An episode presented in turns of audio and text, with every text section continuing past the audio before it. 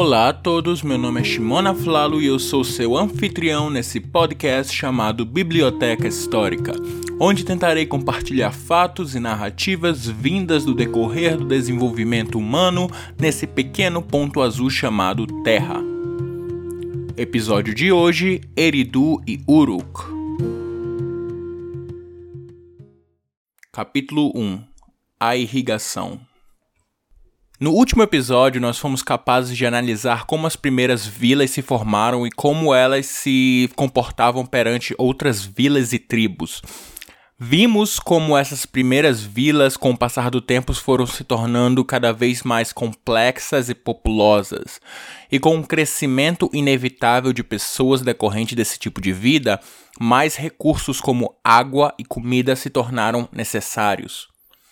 Então, com a demanda de alimentos maior, somente viver da agricultura sazonal, ou seja, dependendo totalmente das estações do ano, se tornou menos favorável. Se nos imaginarmos nos vales dos rios Eufrates e Tigre, vemos que, dependendo da época do ano, temos períodos de cheia e de seca, sendo o período de seca bem forte, pois estamos falando de uma área de ambiente árido, quase desértico. Essa falta de água em épocas de seca se tornou algo que os humanos precisavam superar se eles quisessem continuar a viver, pois tais secas não afetavam apenas a água que eles poderiam beber, mas também a comida que eles poderiam produzir. A quantidade de comida que era produzida na época fértil não era o suficiente para suportar muitas pessoas. Então, foi-se preciso achar um método de estocar água suficiente para que as plantas continuem mesmo em épocas de seca. Esse método ficou conhecido como irrigação. Com as construções de canais artificiais, nós fomos capazes de manipular a direção das águas dos rios para reservatórios de água ou para áreas mais distantes e áridas, de forma que um, um, antes uma pequena plantação nas margens do rio poderia ser estendida para plantações de mais grãos e cereais. E se usada com cuidado, a porcentagem de água que vinha dos canais até os reservatórios poderiam continuar sendo utilizadas durante épocas de seca para bebidas e para agricultura. A adoção desse tipo de atividade foi literalmente um divisor de águas que transformou vilas em cidades. Porém, nem todos os lugares são apropriados para tais tipos de atividade, então algumas vilas tiveram mais sucesso nessa transição do que outras, desde que nem todas as áreas perto dos rios eram boas para irrigação ou expansão de campos de plantações. Isso faz com que ocorressem grandes migrações de pequenos assentamentos até uma vila com melhor condições de sustento. Capítulo 2 Halaf e Ubaid Com o aumento da produção de comida, o, estoque desses grãos e cereais aumentou, então se criou uma necessidade de criar um local para armazenar os alimentos para diferentes épocas do ano. Antes de mais nada, quero que comigo você pense como seriam as moradias das pessoas naquela época. Diferente de nós que temos o luxo e a bênção de termos casas ou apartamentos em que, eh, que tem diferentes quartos como banheiro, cozinha e outras coisas, para a população daquela época, ter uma moradia significava ter uma casa com apenas um quarto que serviria como lugar de comer, cozinhar, dormir e se banhar. Então, para se viver em tal condição, a utilização desses locais deveria ser otimizada, então a possibilidade de ter potes e mais potes de grãos e cereais faz com que as condições de vida dentro desse pequeno cubo fossem difíceis. Para solucionar esse problema, as pessoas decidiram que um prédio ou armazenamento seria construído dentro desses assentamentos para receber esses grãos e cereais oriundos dessa produção em massa. Esses prédios, então, deveria, deveriam ser administrados por alguém que fosse de confiança mútua entre as pessoas. Esse alguém seria então sacerdote daquela cidade. Desde que, por causa dos deuses, era, era possível ter alimentos e água, a melhor pessoa para tomar conta dessa bênção divina seria um trabalhador dos deuses. Criou-se então os primeiros prédios para serviços públicos, tendo o sacerdote como administrador. Ok, eu tenho falado por um tempo sobre esse desenvolvimento de assentamento e agricultura, mas onde tudo isso começou? Esse tipo de assentamento e desenvolvimento urbano foi característico de certas áreas dentro da crescente fértil, que data da época da população da cultura Halaf. Lembrem que eu falei sobre esses nomes que foram utilizados para identificar certos tipos de artesanato?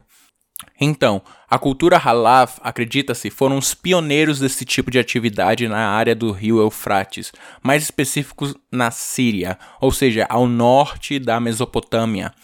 Porém, eles não seriam os principais agentes no desenvolvimento social. Esse crédito seria dado à cultura que os substituiu, mais conhecida nos barzinhos da cidade como o Baid. A realidade é que esses nomes não nos dão uma imagem bastante concreta sobre essas pessoas. Não se sabe se esses Ubaids são descendentes dos Halaf ou são um grupo de pessoas completamente diferentes. Também não fica claro se eles são os pais dos sumérios ou acadianos que vieram depois deles. Esses são nomes que simplesmente indicam o tipo de artesanato que eles produziam e damos o nome do período descrito como Ubaid, não porque todas as pessoas da Mesopotâmia eram da mesma origem, mas simplesmente porque eles usavam o mesmo tipo de artesanato. Mas a possibilidade de serem o mesmo tipo de pessoa também existe. Enfim, esse grupo de pessoas se concentraram e se desenvolveram ao sul da Mesopotâmia, perto do Golfo Persa, ao sul do país moderno do Iraque. Naquela época, o nível do mar daquela região era mais alta, então os rios Tigre e Eufrates terminavam diretamente no mar, o que fazia a região ser mais propícia para o assentamento de pessoas, especialmente depois da revo das revoluções tecnológicas na agricultura e o aumento da população. As áreas planas ao redor do sul da Mesopotâmia fizeram com que as construções de canais e aumentos de campo para crescimento de cereais e grãos fosse melhor desenvolvida e utilizada. Também a temperatura e ambiente do local, que era árido, fez com que construções de prédios de casa de barro fossem uma, tivessem uma melhor estrutura e durabilidade, fazendo com que as pessoas, os povos dali construíssem mais casas e prédios e templos. Capítulo 3 Sociedade Como vimos no último episódio, a maioria, se não todas as vilas, tinham uma sociedade mais igualitária, sem diferença de tamanho de casas ou propriedades. Provavelmente por causa do menor número de pessoas, uma lei oral de respeito mútuo era seguida por essas vilas. Porém, com o advento da revolução urbana do quarto milênio, a migração de pessoas para melhores vilas específicas, somado com o aumento de, da taxa de natalidade, fez com que houvesse um aumento demográfico. Mesmo que no início essas leis de respeito mútuo fossem de certa forma seguidas, a imposição delas se tornou mais difícil devido à grande área em que os assentamentos se localizavam. Muitos desses lugares começaram a ter uma necessidade de uma figura central para a imposição da lei que protegessem suas propriedades e direitos. Com isso, os primeiros reis e grupos de elite foram escolhidos para administrar esses lugares e impor leis e regras. A maioria desses grupos de elite eram originários do local em que a vila estava e tinham conexão forte com os templos e locais públicos administrados naquela época pelos sacerdotes que agora eram chamados de ensi. Essa conexão fez com que a aceitação desse líder, ou lugal, fosse bem recebida pela sociedade. Ora, por que não aceitar um líder que foi ele próprio apontado pelos deuses como rei, não é mesmo? Depois disso, vários outros grupos e divisões sociais foram criadas. A necessidade de diferentes tipos de trabalho, a parte daqueles do campo, criou diferentes atividades que era necessária para a construção e suporte daquele novo tipo de sociedade. Artesãos foram necessários para a produção em massa de potes para o armazenamento de comida e água, pratos e copos e ferramentas para agricultura e construção. Costureiros foram criados para a produção em massa de roupas para a população. E claro, como tudo na vida não é de graça, mercadores se formaram para distribuir esses bens em troca de financiamento. Porém, a principal atividade desses mercadores era viajar entre outros assentamentos vendendo essas roupas e ferramentas necessárias agora por muitas pessoas.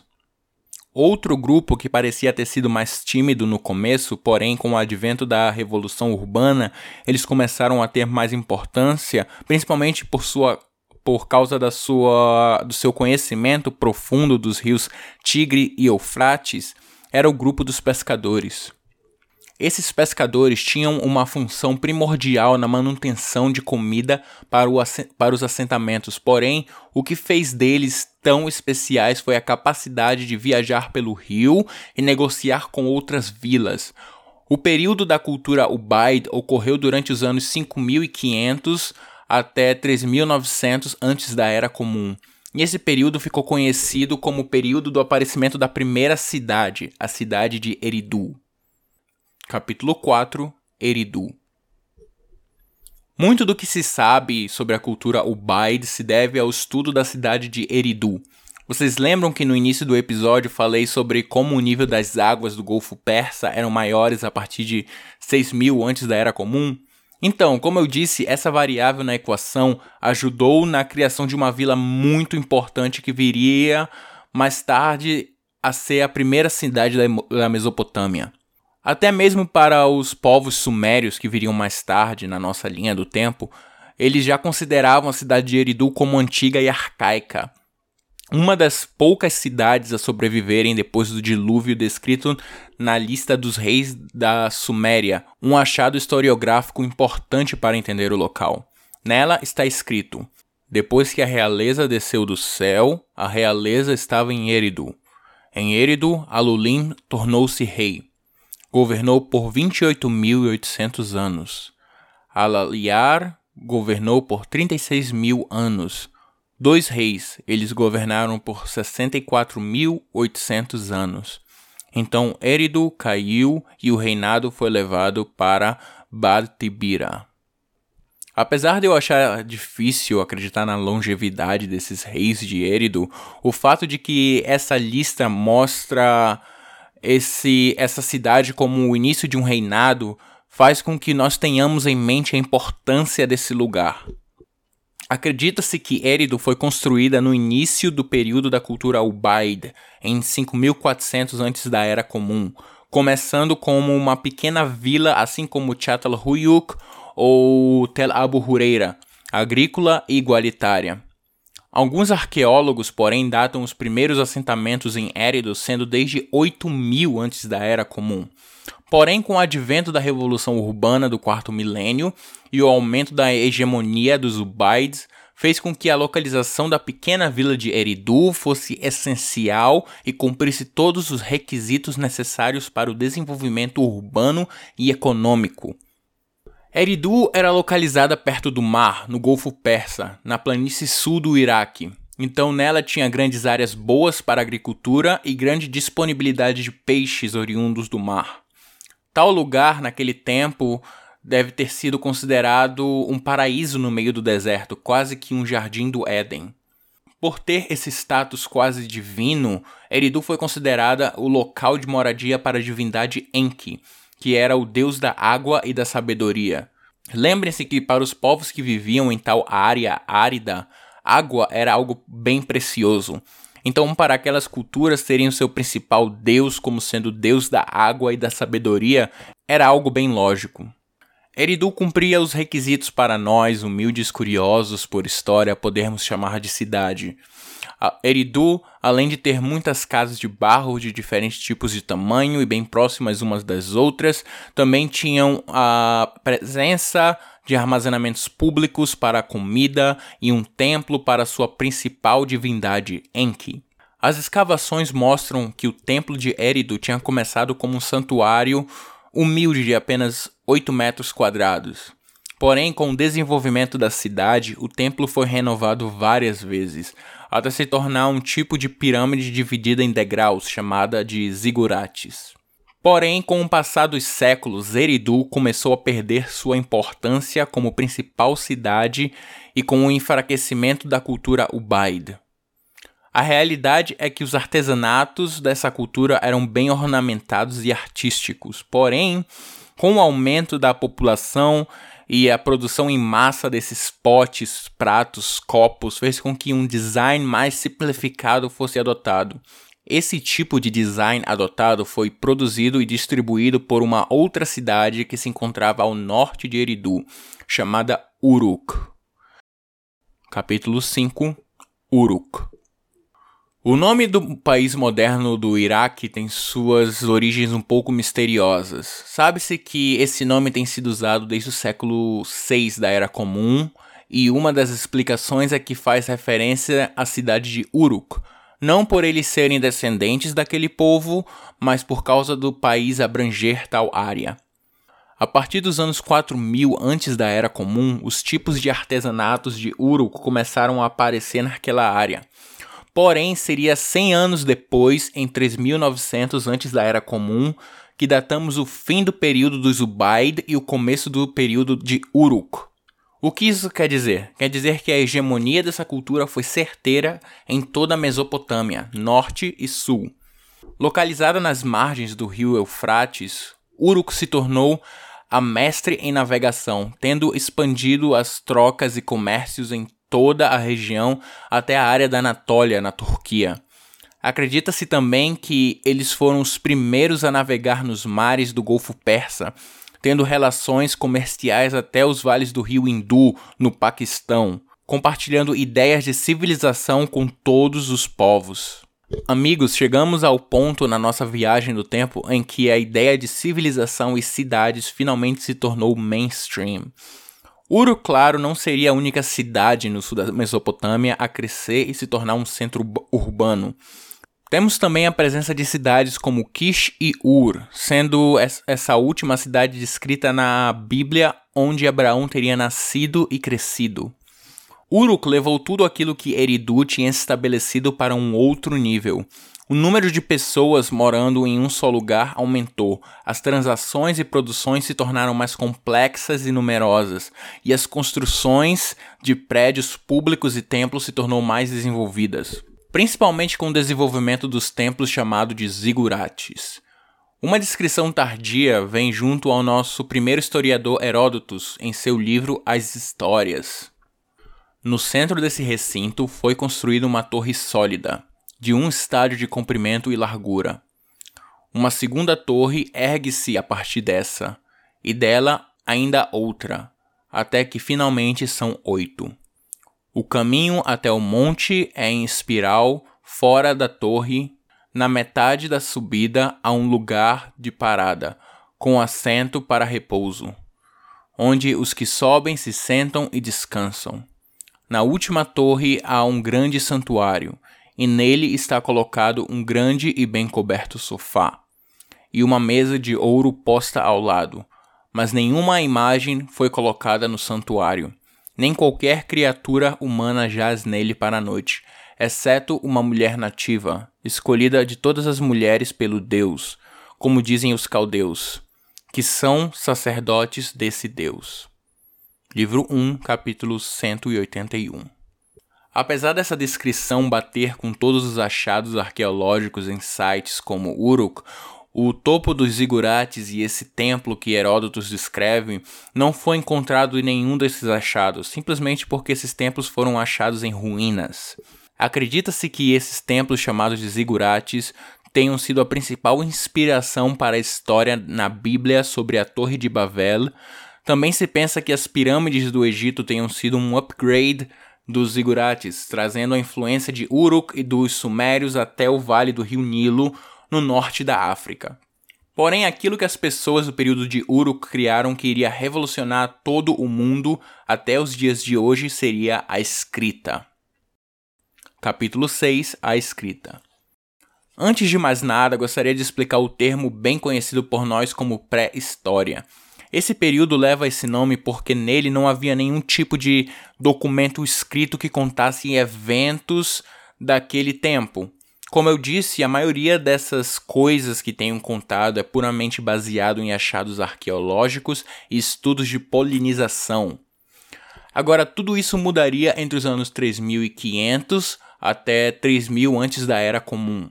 Com o desenvolvimento de transações comerciais a longa distância e o medo de ter mercadorias ou propriedades misturadas com as de outras pessoas, alguns desses mercadores começaram a marcar seus pertences com sinais que significariam seu local de origem. Depois de um tempo, foi-se necessário marcar seus locais de destino para que certas mercadorias não fossem para locais errados durante suas transições.